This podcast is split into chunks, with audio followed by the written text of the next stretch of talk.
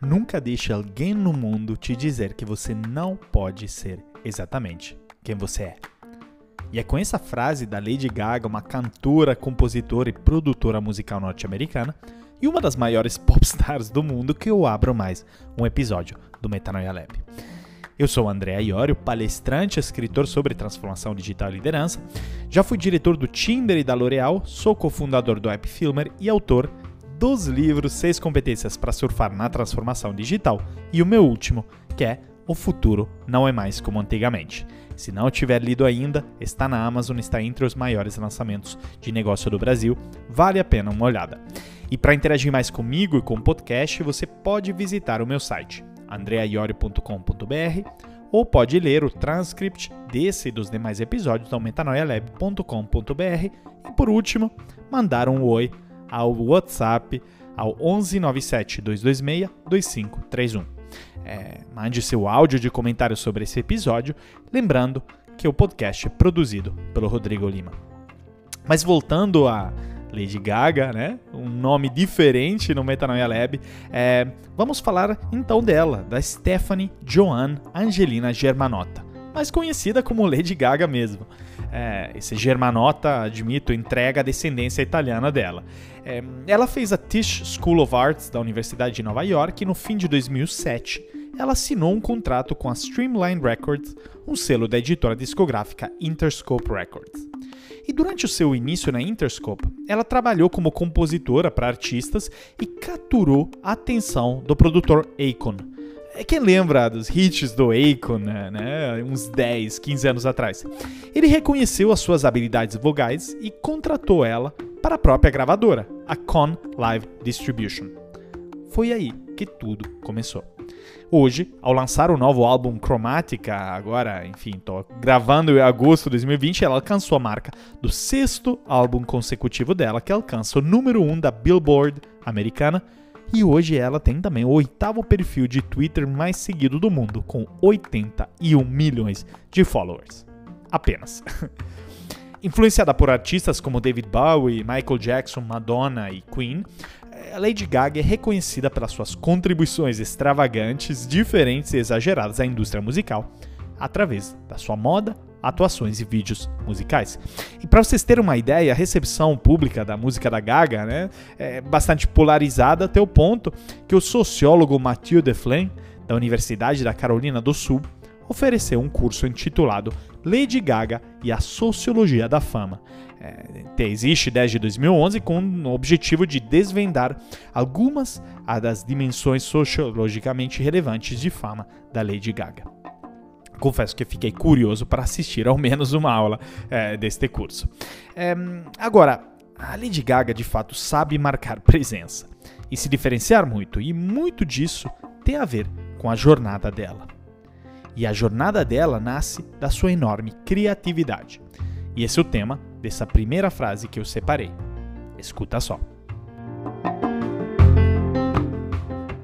So then you can. Is that when the words flow, the the lyrics, the it's the words, it's the it's harmony, the, it's, everything. It's the it's the it's the journey. Ah, got it. It's the journey. It's Yeah. the it's the new journey Yeah. of of of of all of us. And is there something you can do to help the creative process, the doors, open more readily? Is there something you can do? I have a couple of things that I do.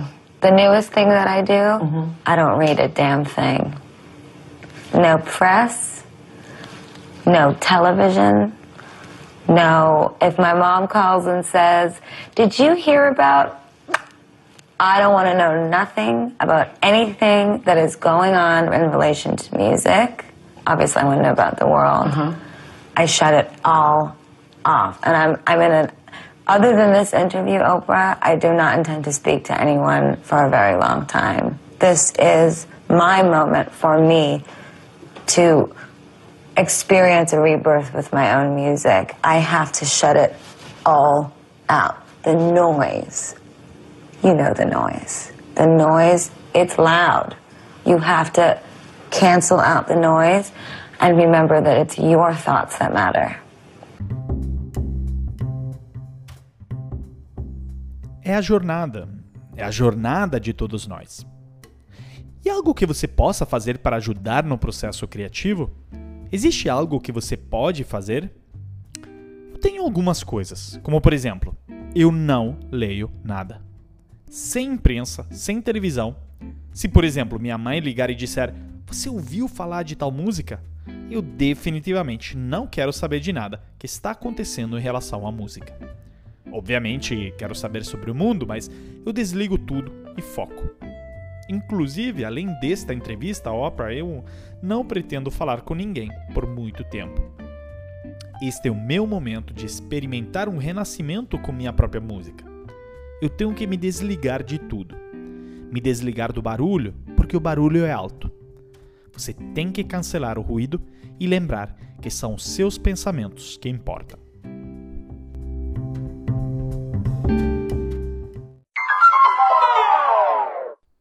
Você já teve essa sensação do tempo parar enquanto você está no meio de um processo criativo? E também que o tempo voou assim que você completar este processo.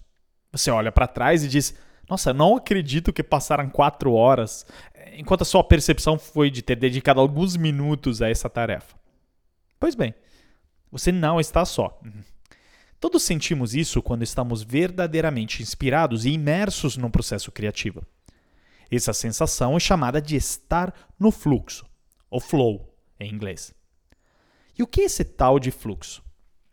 O conceito, popularizado nos anos 70 pelo psicólogo Mihaly Csikszentmihalyi, um nome super complexo, é, da Hungária, mas PhD e professor da Universidade de Chicago, designa as experiências ótimas de fluxo na consciência. Ele define o fluxo como um estado mental onde o corpo e mente fluem em perfeita harmonia, um estado de excelência caracterizado por alta motivação, alta concentração, alta energia e alto desempenho. Por isso também chamado de experiência máxima.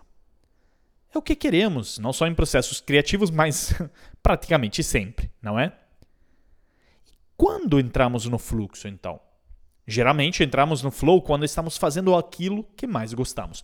Pessoas entram em fluxo dançando, cantando, correndo, praticando esporte, desenhando, pintando, escrevendo, como no meu caso, meditando ou até trabalhando para as pessoas mais workaholics.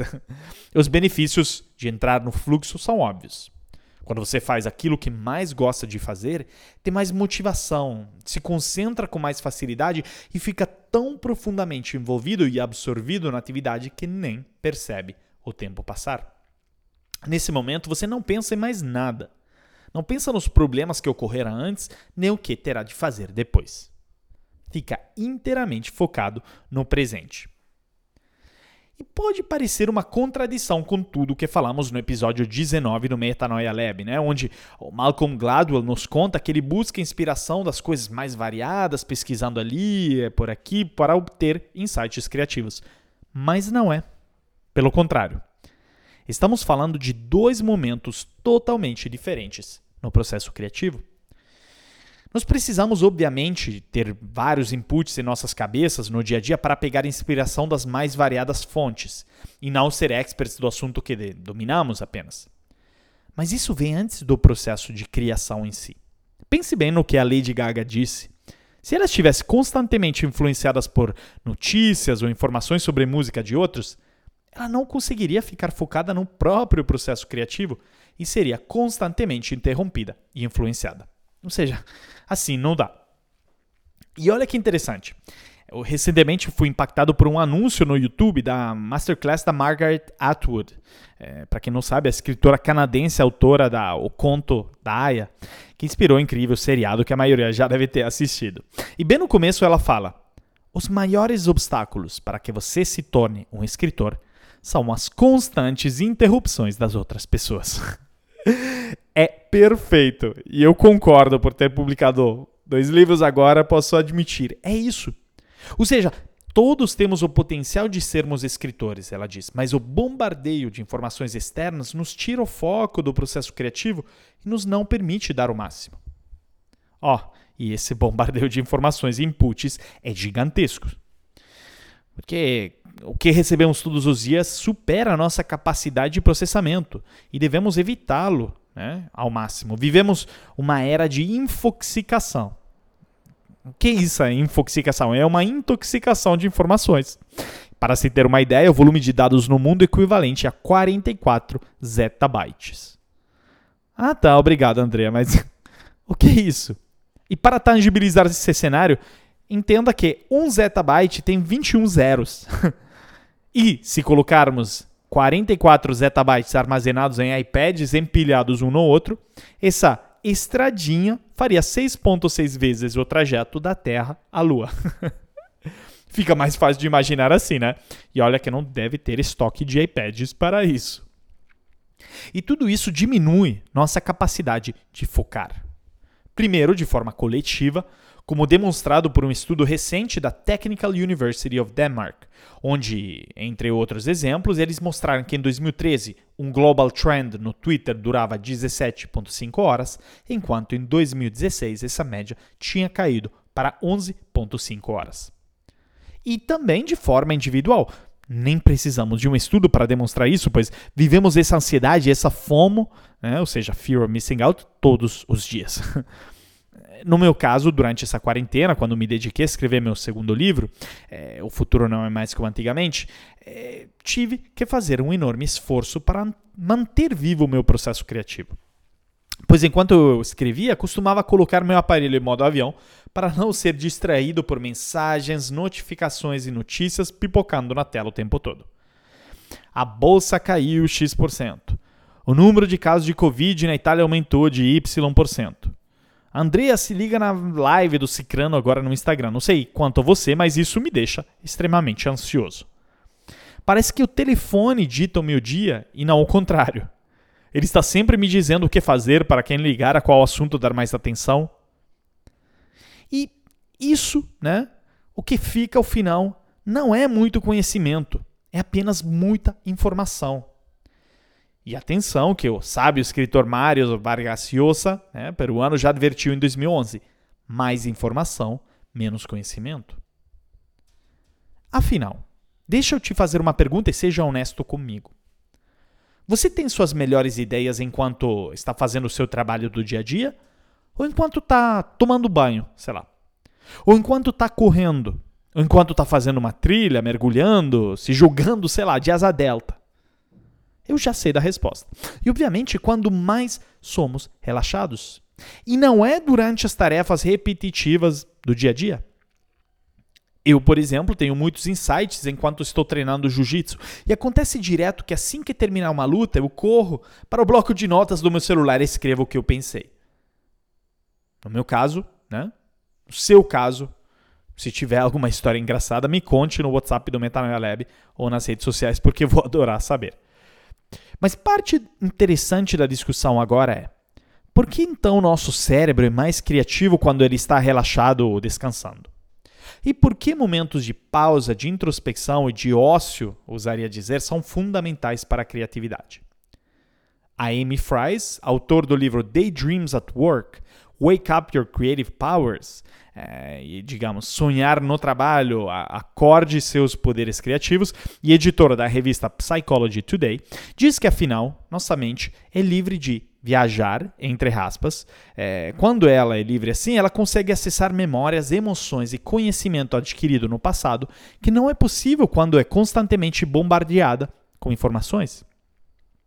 Ela diz que assim que conseguimos ter uma visão macro e pensar no longo prazo, e consequentemente sermos mais criativos, essa visualização nos ajuda a ter perspectivas novas sobre um problema, ou ligar pensamentos aparentemente desconectados, dando vidas a ideias originais. E é por isso que o Albert Einstein costumava dizer: quando eu trabalho, eu brinco, e quando eu brinco, eu trabalho, dizendo primeiramente que o trabalho era prazeroso para ele, mas também que quando não trabalhava oficialmente, ele estava no melhor momento de criatividade e produtividade. É assim mesmo, ou pelo menos é para mim que sempre tento deixar espaço livre na minha mente do dia a dia. É daí que saem as melhores ideias mesmo, eu garanto.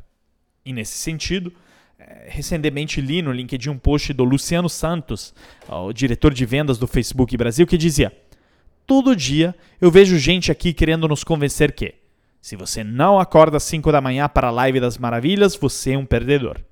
Se você não cancelou seu Netflix e desperdiça sua vida assistindo séries, é um fraco. Se você não vende seus bens para fazer um curso, de preferência o do guru online que te sugeriu, não reclama que não está crescendo. Se você comemora os feriados ou a chegada de sexta-feira, é um descomprometido. E se você não está se sacrificando de algum modo perverso, você nunca vai chegar lá. Não cai nessa não. Vida é equilíbrio, não extremos.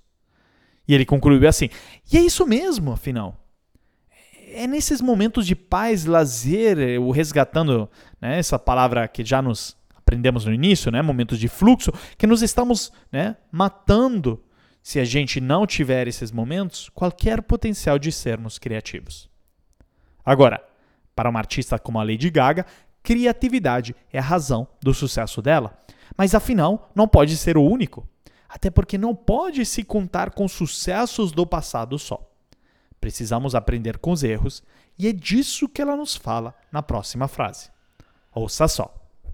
You got to erase all that success in a way. It's like I always say when you start a record, you got to take all those uh, platinum albums off the walls.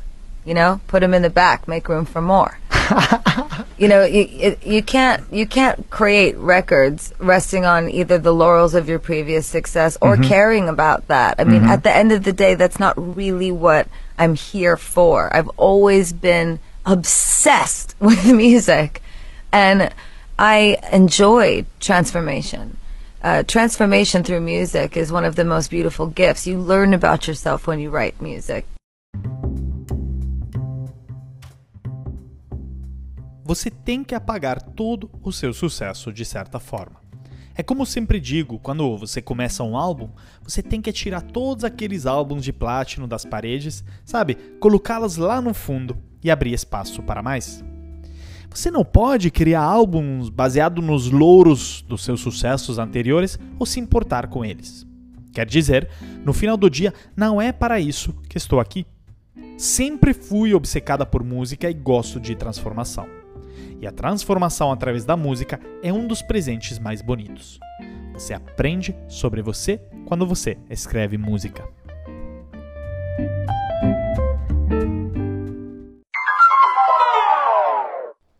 Pense bem: se você for a Lady Gaga e estiver gravando um novo álbum ou uma nova música em uma sala cheia de seus discos de platino.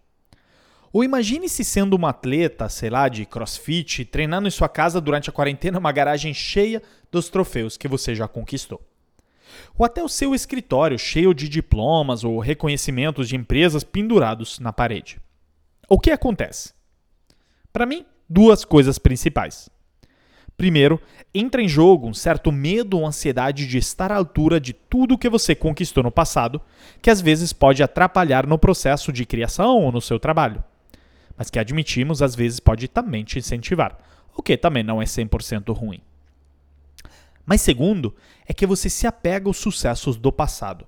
E isso pode te fazer sentir mais acomodado, entre aspas, onde você pode não dar o máximo porque justamente é influenciado pelos sucessos do passado.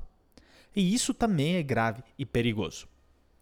Se você é um ouvinte frequente do Metanoia Lab, já sabe pelo episódio do Clayton Christensen que esse fenômeno é chamado de Path Dependence, ou de dependência da trajetória. Que fundamentalmente diz que nos tomamos decisões ou fazemos coisas no presente baseados em nossos sucessos do passado. E é por isso, para evitar essa influência do sucesso passado, que a Lady Gaga tira todos os seus álbuns de platino do quarto para não se apegar a eles, né? Enquanto está gravando algo novo, quase de forma simbólica. E também para fazer espaço para novos, como disse ela brincando, mas é verdade. Essa libertação é um presente. Transformação é um presente, ela disse no áudio acima, e eu simplesmente adorei. Mas sendo que já falamos de dependência da trajetória, Hoje eu quero focar no primeiro motivo pelo qual simbolicamente não deveríamos manter nossos álbuns de platino, e óbvio que é uma metáfora, porque eu pessoalmente teria zero chance de ganhar um. Deixo essa honra ao meu conterrâneo e xará Andrea Bocelli, que ganhou múltiplos discos de platino. É, no meu caso, poderiam ser os crachás de palestrantes em vários eventos, é, que colecionava, inclusive, até pouco tempo atrás, mas eu joguei tudo fora. É, por ter uma casa mais minimalista, mas também um pouco para evitar de ser influenciado por eles, né? E que eles me assustassem E por que os sucessos do passado nos assustam? É porque eles sobem a barra e nos fazem autocobrar ainda mais. Você começa a se perguntar constantemente: o que pode dar de errado? Você já sentiu aquela sensação que depois de alguns meses que você foi promovido, sei lá, num cargo, você já está de novo insatisfeito e quer ser promovido de novo? É, com certeza sim, pois somos ambiciosos por natureza, mas ao mesmo tempo eternamente insatisfeitos. Um pouco como sísifos modernos que empurram a pedra para cima constantemente quando chegamos lá em cima. Percebemos que estamos começando de novo. E quando nos cobramos mais, nos ficamos mais com medo de errar. Isso é lógico, pense bem. No começo da minha carreira de palestrante, se eu tivesse falado uma besteira, sei lá, em cima de um palco, é, como por exemplo uma informação errada, é um palco pequeno, às vezes um evento menor, não teria acontecido muito. Os públicos eram menores, os eventos menores e, consequentemente, não dava muito. Mas se eu falar algo é, totalmente errado num evento, como numa convenção do Bradesco, da Globo, é, como ultimamente, isso ia pegar muito pior e podia afetar a minha carreira. Ou seja, quanto mais sucesso, mais cobrança e mais medo de errar consequentemente. Mas sem erro, não tem o dom da transformação, porém. Mas vamos então entender melhor como superar isso, começando por nos perguntar: todos os erros são iguais? Um ao outro? Não. Nem todo erro é igual. Pois, de acordo com Amy Edmondson, professora de liderança na Harvard Business School, há erros causados por desvio de conduta, desatenção, incapacidade e inadequação de processos que são evitáveis e, portanto, podem ser vistos como condenáveis, mas existem, porém, outros decorrentes de incerteza sobre eventos futuros, complexidade do processo, teste de hipóteses ou testes exploratórios que são aceitáveis e até mesmo louváveis, pois produzem conhecimentos valiosos e vantagens competitivas para a organização. Afinal, erros podem ser divididos em três grandes categorias. 1. Um, erros evitáveis em operações previsíveis. São os erros de fato ruins, pois representam falhas em procedimentos já bem conhecidos e rotineiros. Geralmente ocorrem por distração, desvio, falta de qualificação para desempenhar uma função e costuma ser fácil, de, digamos, detectar suas causas e encontrar soluções para eles, por exemplo, através de checklists ou processos. A segunda categoria são os erros inevitáveis em sistemas complexos. Muitos erros organizacionais estão relacionados à imprevisibilidade de algumas situações. Em um cenário de incertezas construído por pessoas, problemas e demandas novas, o melhor caminho a seguir pode ser especialmente difícil de identificar, gerando falhas nos processos. Embora a adoção de práticas de gestão de riscos mais eficientes pode ser útil nesses casos, alguns pequenos problemas tendem a persistir. Alguém disse crise do Covid nesse contexto. É, aqui que eu gosto muito de uma entrevista que o Carlos Brito, o CEO da AB InBev, costumou né, dizer é, no HBR Podcast né, é, sobre como lidar com esses cenários imprevisíveis onde a organização não tem controle direito.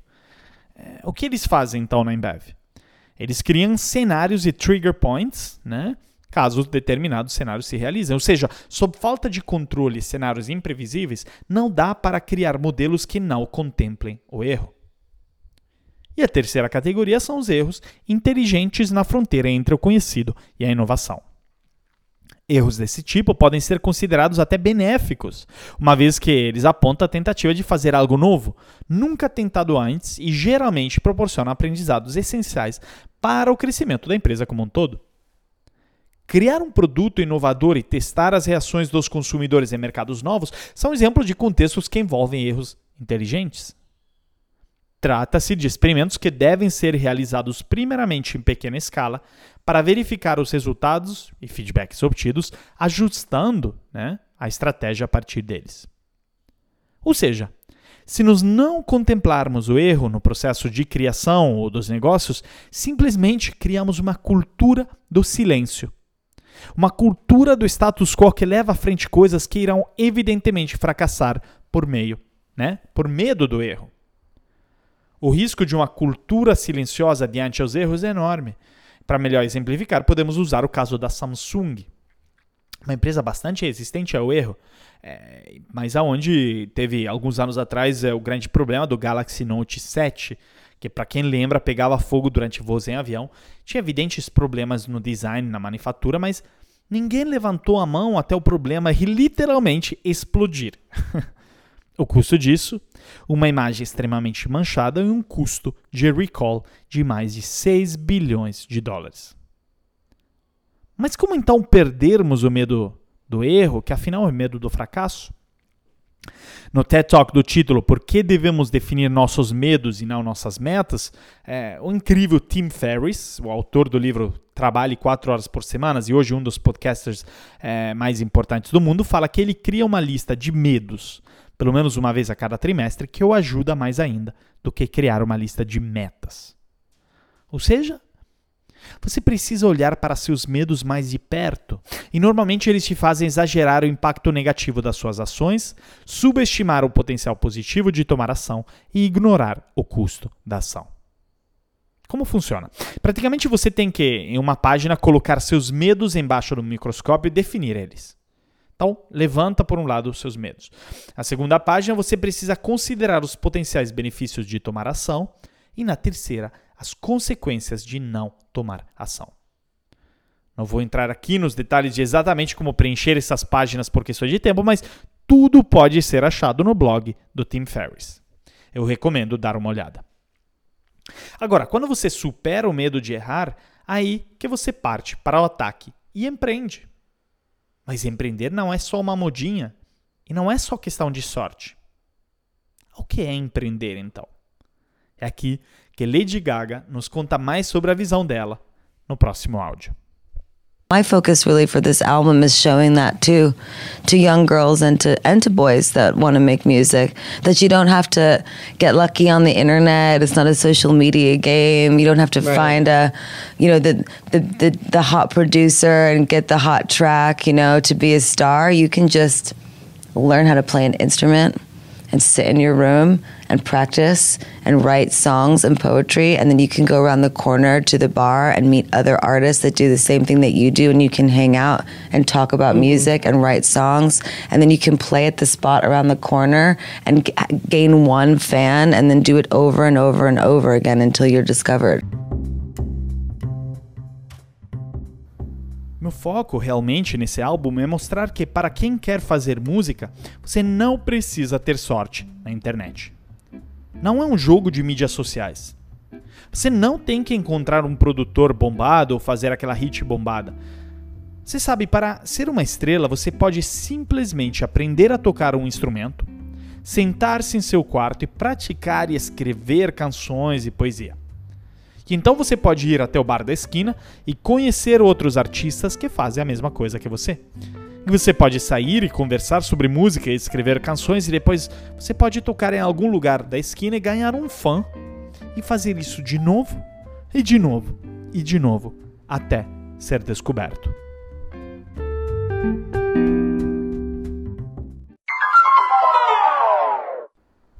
Você sabe qual a idade média dos empreendedores mais bem-sucedidos no mundo das startups? Chuta aí. 20 anos. 30 anos, vai. 40 anos ou mais. Bom, imagino que a maioria respondeu 20 anos e isso é meio que óbvio, pois as grandes histórias de superação e empreendedorismo, como as do Mark Zuckerberg criando o Facebook aos 19 anos desde o seu dormitório em Harvard, o de Steve Jobs criando a Apple aos 21 anos desde a sua garagem são as que mais chamam atenção e ficam presas em nossas cabeças, certo? Mas a verdade é que, segundo um estudo recente na American Economic Review, uh, ele aponta que a idade média dos fundadores de 0,1% de startups mais bem-sucedidas é de 45 anos. Eu sei, você deve estar de queixo caído, assim como eu da primeira vez que eu li essa pesquisa. Porém, na medida que fui ver também o ecossistema brasileiro, percebi que também está mais próximo desta realidade da que, do que as abandonas da faculdade para criar uma startup. Isso, de novo, é porque casos como, por exemplo, Thales Gomes fundando em seus 20 e pouco a EasyTaxi é mais interessante para a imprensa e para o público, enquanto é menos chamativa aquela de empreendedores mais velhos. Um dos efeitos dessa visão distorcida, talvez uma consequência, tem porém sido uma sorta de mitização do empreendedorismo, de romantização dele, com uma narrativa de que você precisa ser novo, abandonar a escola e comer miojo por meses por ser um empreendedor bem-sucedido. Mas quando você é mais velho, às vezes você tem enormes vantagens a respeito de quem é mais novo, mesmo que eles tenham mais energia, mais garra às vezes e menos a perder. Pense bem, eu agora tenho muita mais experiência do que 10 anos atrás, tenho mais segurança financeira, mais estabilidade emocional, mais contatos e network, mais aprendizados nas costas e, acredite que eu ainda não tenho a coragem de empreender a fundo, pois considero ser isso cedo demais para mim. Mas eu quis falar disso tudo para desmistificar algumas crenças a respeito de empreendedorismo. Assim como a Lady Gaga de alguma forma faz no áudio dela sobre ser artista, que não é só ser bombado nas redes sociais, não é sobre ter sorte apenas, mas que é fruto de duro trabalho para gerar bom conteúdo e que isso é resultado de repetição constante e de crescer um passo por vez. O jeito com que ela termina a frase é perfeito. Ganhar um fã e fazer isso de novo, e de novo, e de novo. E será que alguém aqui lembrou do conceito de marchas de 20 milhas que o Jim Collins fala né, como fator de sucesso nas organizações é, no episódio 7 do Metanoia Lab? É muito apropriado porque muitas vezes fazemos o erro de querermos crescer muito rapidamente e esperarmos de repente conquistar centenas e milhares de clientes, talvez porque a ilusão das redes sociais nos faz pensar que alcançar tantas pessoas assim é tão fácil quanto fazer umas postagens no Instagram ou TikTok. Só que não é. Primeiramente, o seu conteúdo tem que ser bom, muito bom. A base tem que ser de qualidade.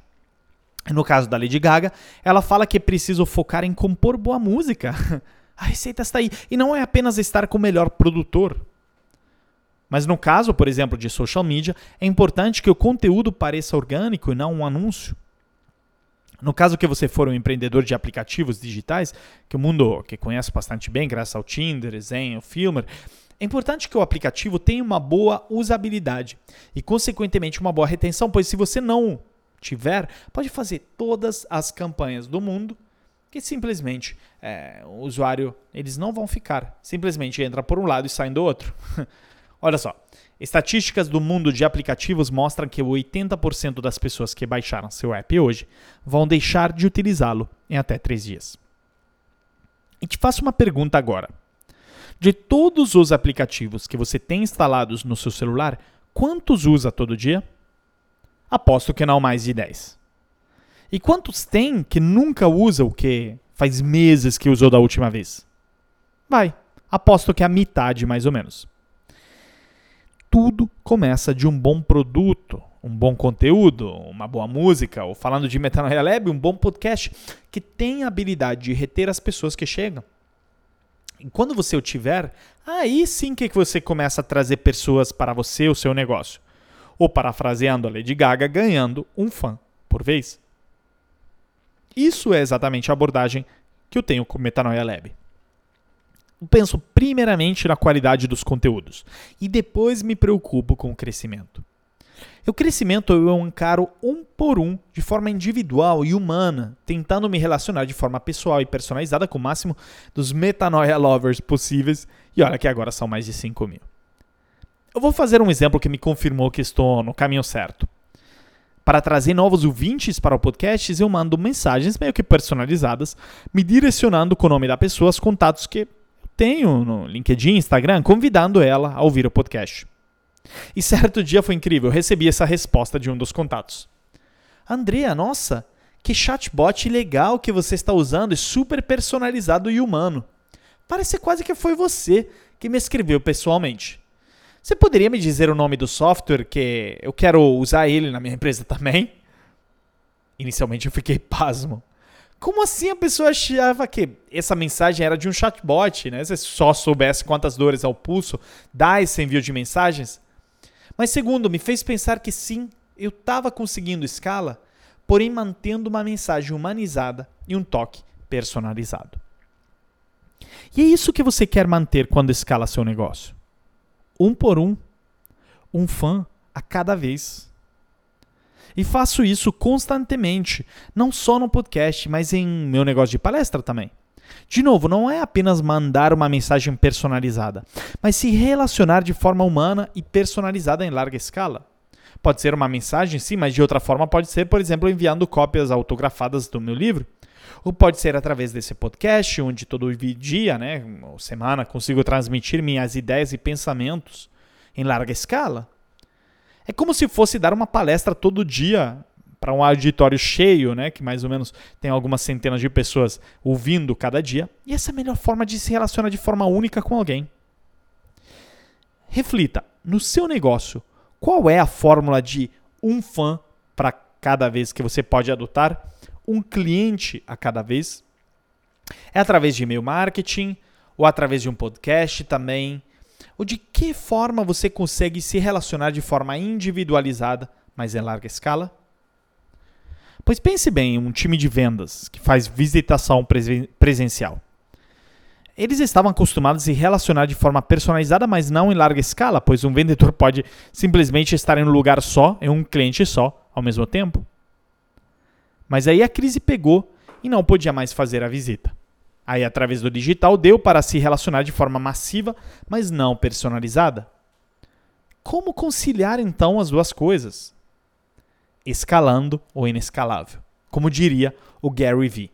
É, Para quem não conhece, o Gary Vee é um criador de conteúdo sobre criação de conteúdo.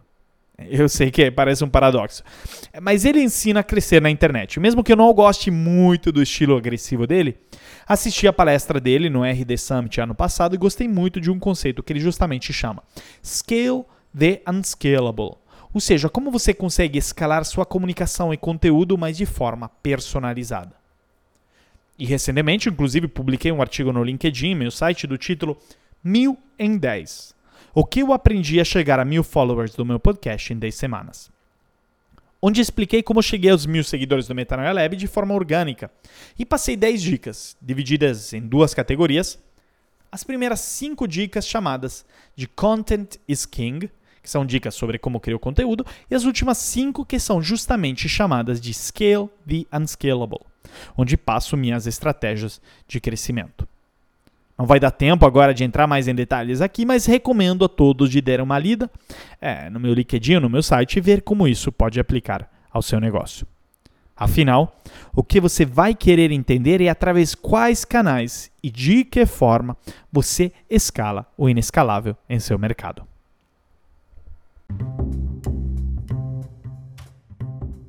E para encerrar mais esse episódio, eu quero usar mais uma frase da Lady Gaga, em que ela fala: Não é sobre dinheiro, não é sobre prestígio, não é sobre classe. É sobre ter uma identidade. Identidade é sobre você, é sobre quem você é. Será que você está construindo a sua identidade baseada no que realmente te faz feliz? Às vezes, ou melhor, muitas das vezes, a gente não se questiona isso. Mas quer uma dica? Peça para três pessoas próximas de você te falarem três adjetivos que descrevam quem é você. Se você estiver satisfeito com todos os adjetivos falados, é um sinal verde. Você está no caminho certo. Se você não estiver satisfeito, eu acho que agora é o momento de você rever a sua identidade e encontrar o que faz você ser única exclusivamente você. Reflita nisso como dever de casa e me conte. E se quiser que seus comentários e respostas façam parte do próximo episódio do podcast, compartilha comigo pelo WhatsApp 11 97 226 2531, mandando um áudio de boa qualidade de até um minuto, se apresentando no começo. As melhores respostas irão estar no próximo podcast. Qualquer dúvida, comentário ou até mesmo reclamação, é só entrar em contato pelos sites andreaiorio.com.br, metanoialab.com.br ou por meu LinkedIn ou Instagram. Ah, e se você gostou desse episódio, tire um print, me marca no Instagram ou no LinkedIn. Vai ser o máximo saber o que você achou. Um grande abraço e até a próxima quarta-feira às 8h30 da manhã com mais um episódio do Metanoia Lab.